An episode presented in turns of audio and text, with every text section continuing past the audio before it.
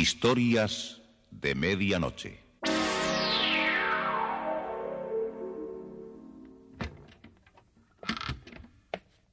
Buenas noches. La cadena Ser les invita desde este momento a entrar en la biblioteca del suspense. Adelante, por favor. Nos está esperando Narciso Ibáñez Serrador.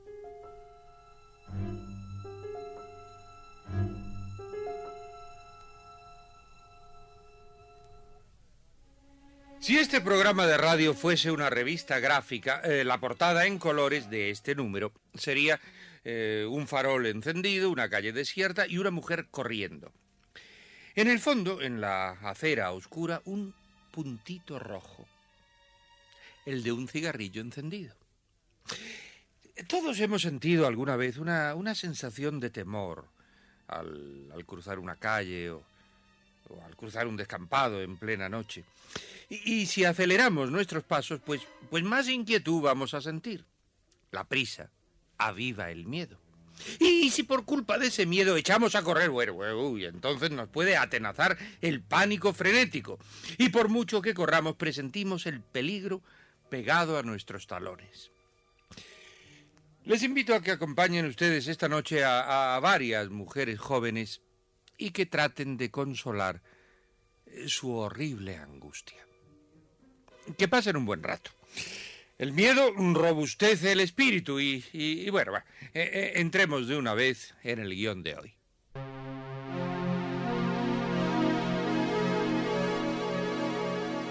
El estrangulador, un relato de Margaret Bennett, con la actuación de Marcial Gómez Sainz, José María Escuer y Francisco Portes.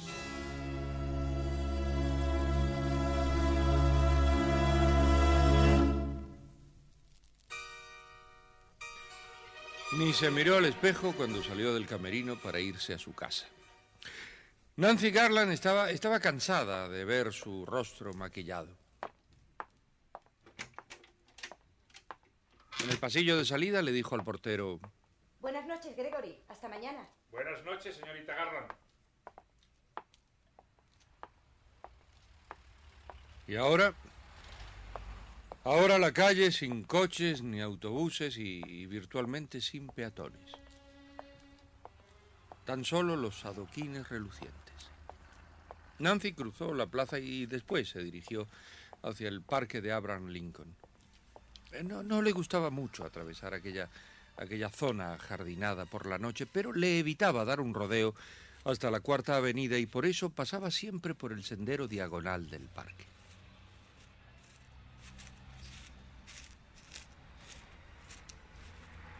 Nancy eh, se detuvo un instante ante un kiosco cerrado.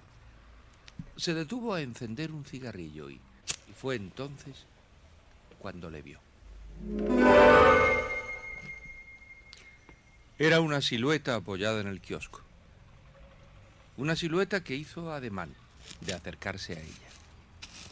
¿Qué es lo que quiere? Vamos, siga su camino y déjeme tranquila. Desaparezca. Oiga, se equivoca conmigo. Apártese. No. Déjeme. Suélteme. Apartado. Nancy, with a laughing face, she takes the winter and makes it summer. Tema de Frank Sinatra para dar una noticia de última hora. Alrededor de las 5 de la madrugada en el Parque Lincoln apareció otra de las víctimas del estrangulador. Se trata esta vez de una artista del Teatro Palladium, Nancy Garland, de 26 años. Con esta muerte ya son cuatro las mujeres estranguladas con una media de seda por el desconocido maníaco asesino.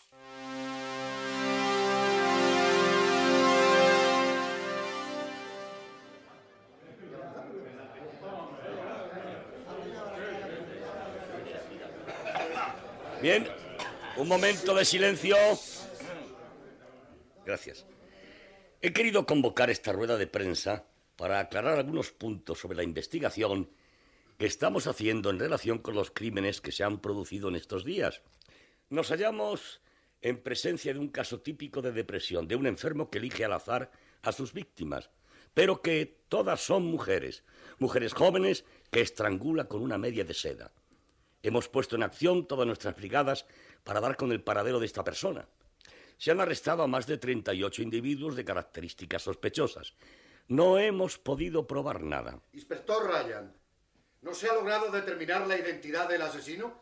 ¿Alguna información de las clínicas psiquiátricas? El control en los hospitales de enfermos mentales no ha dado ningún resultado. Al Chicago Tribune le interesa saber qué medidas han adoptado para la seguridad futura.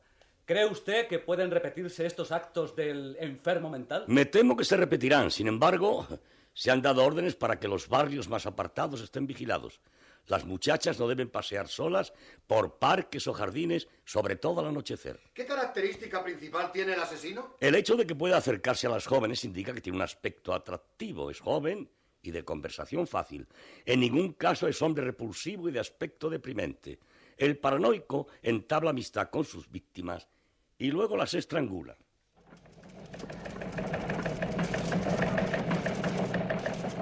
El sonido del teletipo resonaba intermitentemente. Recibía las noticias de Nueva York de la Asociación Mundial de Prensa. Barnett era redactor jefe del diario Chicago Tribune. Eh, ¿Qué tal, Barnett? ¿Mucho trabajo? El mismo de siempre. ¿Alguna novedad? Eh, solo rutina. Un choque de trenes en Pensilvania, tempestad eléctrica sobre Wisconsin y en Irak otros bombardeos. ¿Alguna noticia sobre el estrangulador? Ah, esta noche no. Ya se está poniendo feo el asunto para el inspector Ryan. No me gustaría estar en su pellejo.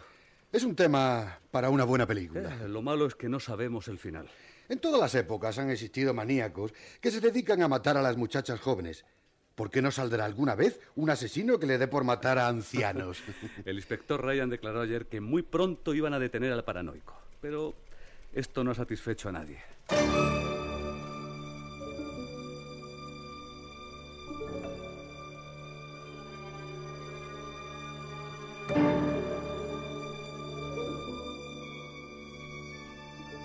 Tres días más tarde, la portera de una academia de baile descubrió en el rellano de la escalera el cadáver de una joven estrangulada. Se trata de Irma Barin, de 19 años, alumna de la Academia Red Sleeper. Ampliando las noticias de esta mañana, diremos que la víctima tenía en su garganta una media fuertemente apretada que le causó la muerte por asfixia. Todo hace suponer que Irma Baring es la quinta mujer asesinada por el estrangulador de Chicago. Al día siguiente, Gerald Barnett recibía una comunicación de la misma prefectura. ¿Barnett? ¿Te enteraste? Eh, ¿Te refieres al contrabando del lago Michigan? No, lo atraparon. ¿A quién? Al estrangulador. ¿Lo dices en serio? Esta mañana a las 8 fue arrestado Mark Bronson. Eh, espera, espera que no te sigue, sigue. sigue. Mark Bronson, 35 años, representante artístico. Hace días que seguía en su pista. El inspector Ryan tenía pruebas en su contra, pero esperaba que el tipo se enredara más. Y con el crimen de Irma Baring se aclaró todo. En su apartamento se encontraron varios sobres con medias de seda. ¿Ha confesado los crímenes? No, lo niega todo. Pero tú sabes cómo son los asesinos paranoicos. Hay razones para creer que la policía tiene el culpable de ese embrollo de chicas estranguladas.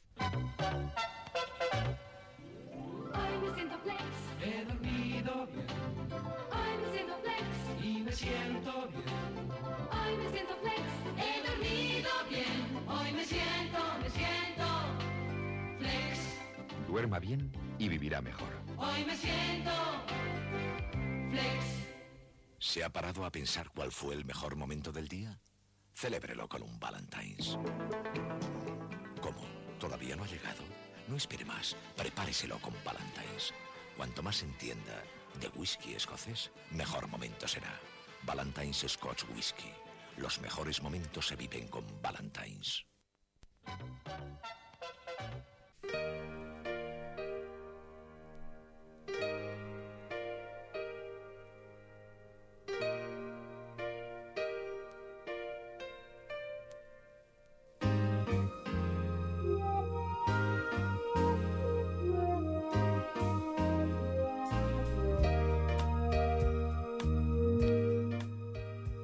Jack Morgan eh, comenzó su trabajo nocturno.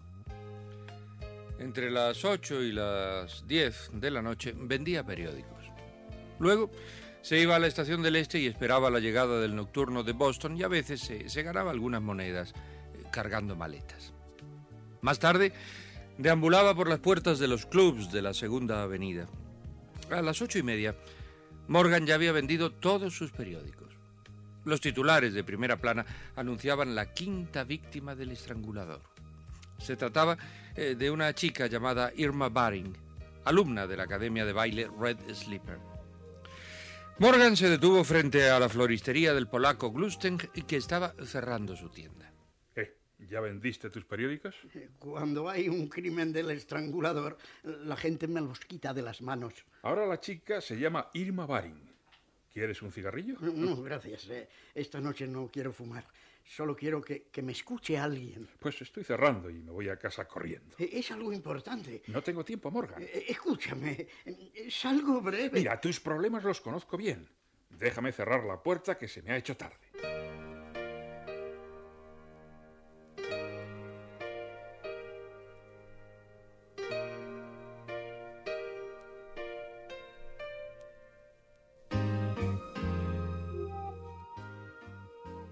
Siguió caminando sin prisa hasta la entrada del metro. Un aire cálido y maloliente llegaba desde abajo. Esos trenes llevan y traen a mucha gente a trabajar todos los días. A mí nunca me han llevado a ninguna parte, tal vez porque no he trabajado nunca. El tren subterráneo es un privilegio para los que trabajan. Bajó por la larga escalera hasta la estación. La estación estaba vacía, salvo que en un banco un hombre leía un periódico. Morgan se sentó a su lado. Todos los diarios escriben lo mismo esta noche, ¿verdad? ¿De lo mismo? De, de lo que me gustaría hablarle yo. Escuche, amigo, si piensa que con astucia va a pedirme dinero, se equivoca. No, no, no, no, no, no. La- las limosnas las pido solamente en la calle y, y silenciosamente. A- Ahora no es el caso. Eh, Solo querría hablarle y, y que usted me escuchara un momento. Escucharle. ¿eh?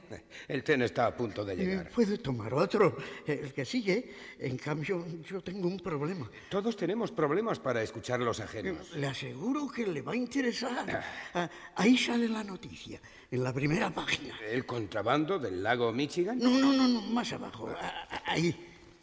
Eh, La policía detiene al estrangulador de la media. Exactamente. Eso es de lo que quiero hablar. No me interesan los crímenes. Lo que tengo que decirle es importante. Vaya entonces a la policía. La, la policía. Sí. ¿Usted cree que me escuchará? Posiblemente. Pero yo no me- Mire, ahí viene el tren. Buenas noches.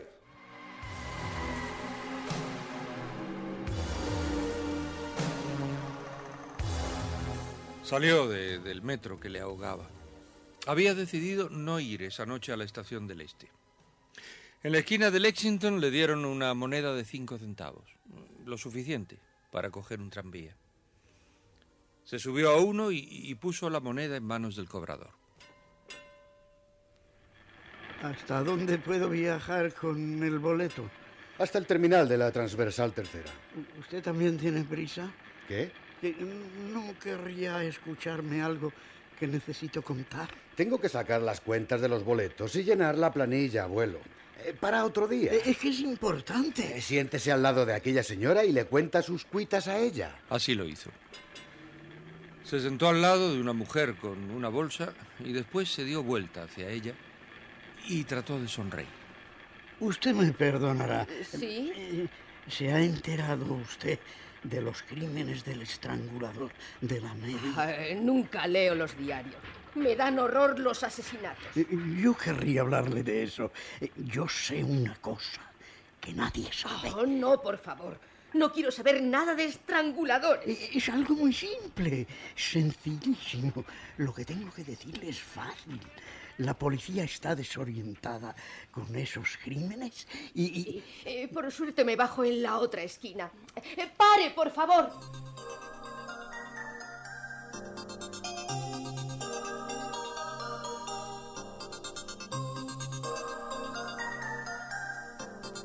Precisamente a las 11 se encontró frente a aquel globo luminoso. Eh, Se leía con pequeñas letras Cuarta seccional, primer distrito. Morgan entró arrastrando sus pies por el cansancio. El oficial que estaba detrás del escritorio eh, masticaba un emparedado de queso. Eh, pase. ¿Qué es lo que quiere?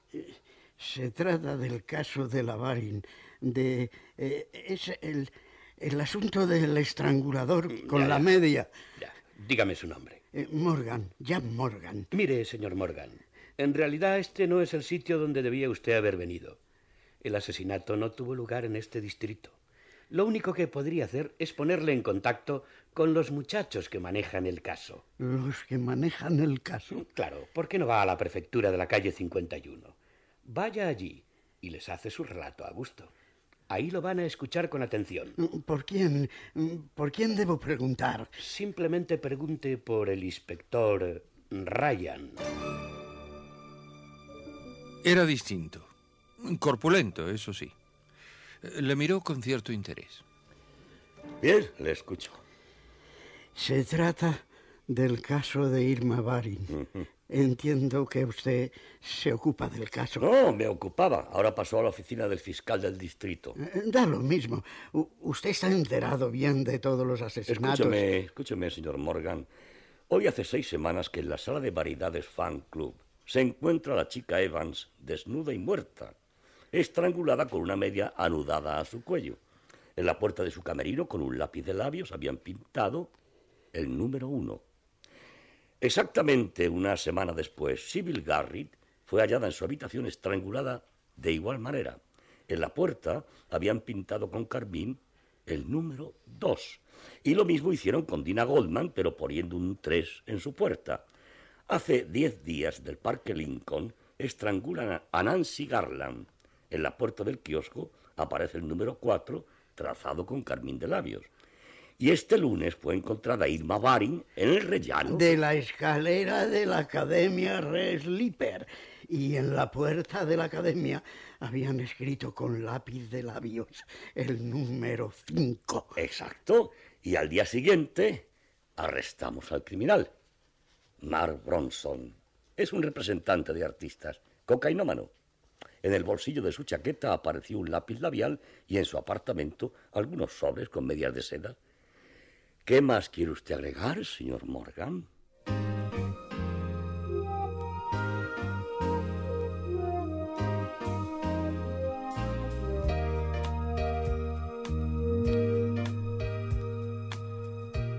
Pues la verdad no nos imaginamos qué es lo que quiere decirle a la policía el viejo vagabundo Jack Morgan. Pero e- es evidente que algo sabe que ignoran los demás. Mañana por la noche podremos enterarnos de lo que quiere declarar el, el inquieto hombrecillo, vendedor de periódicos.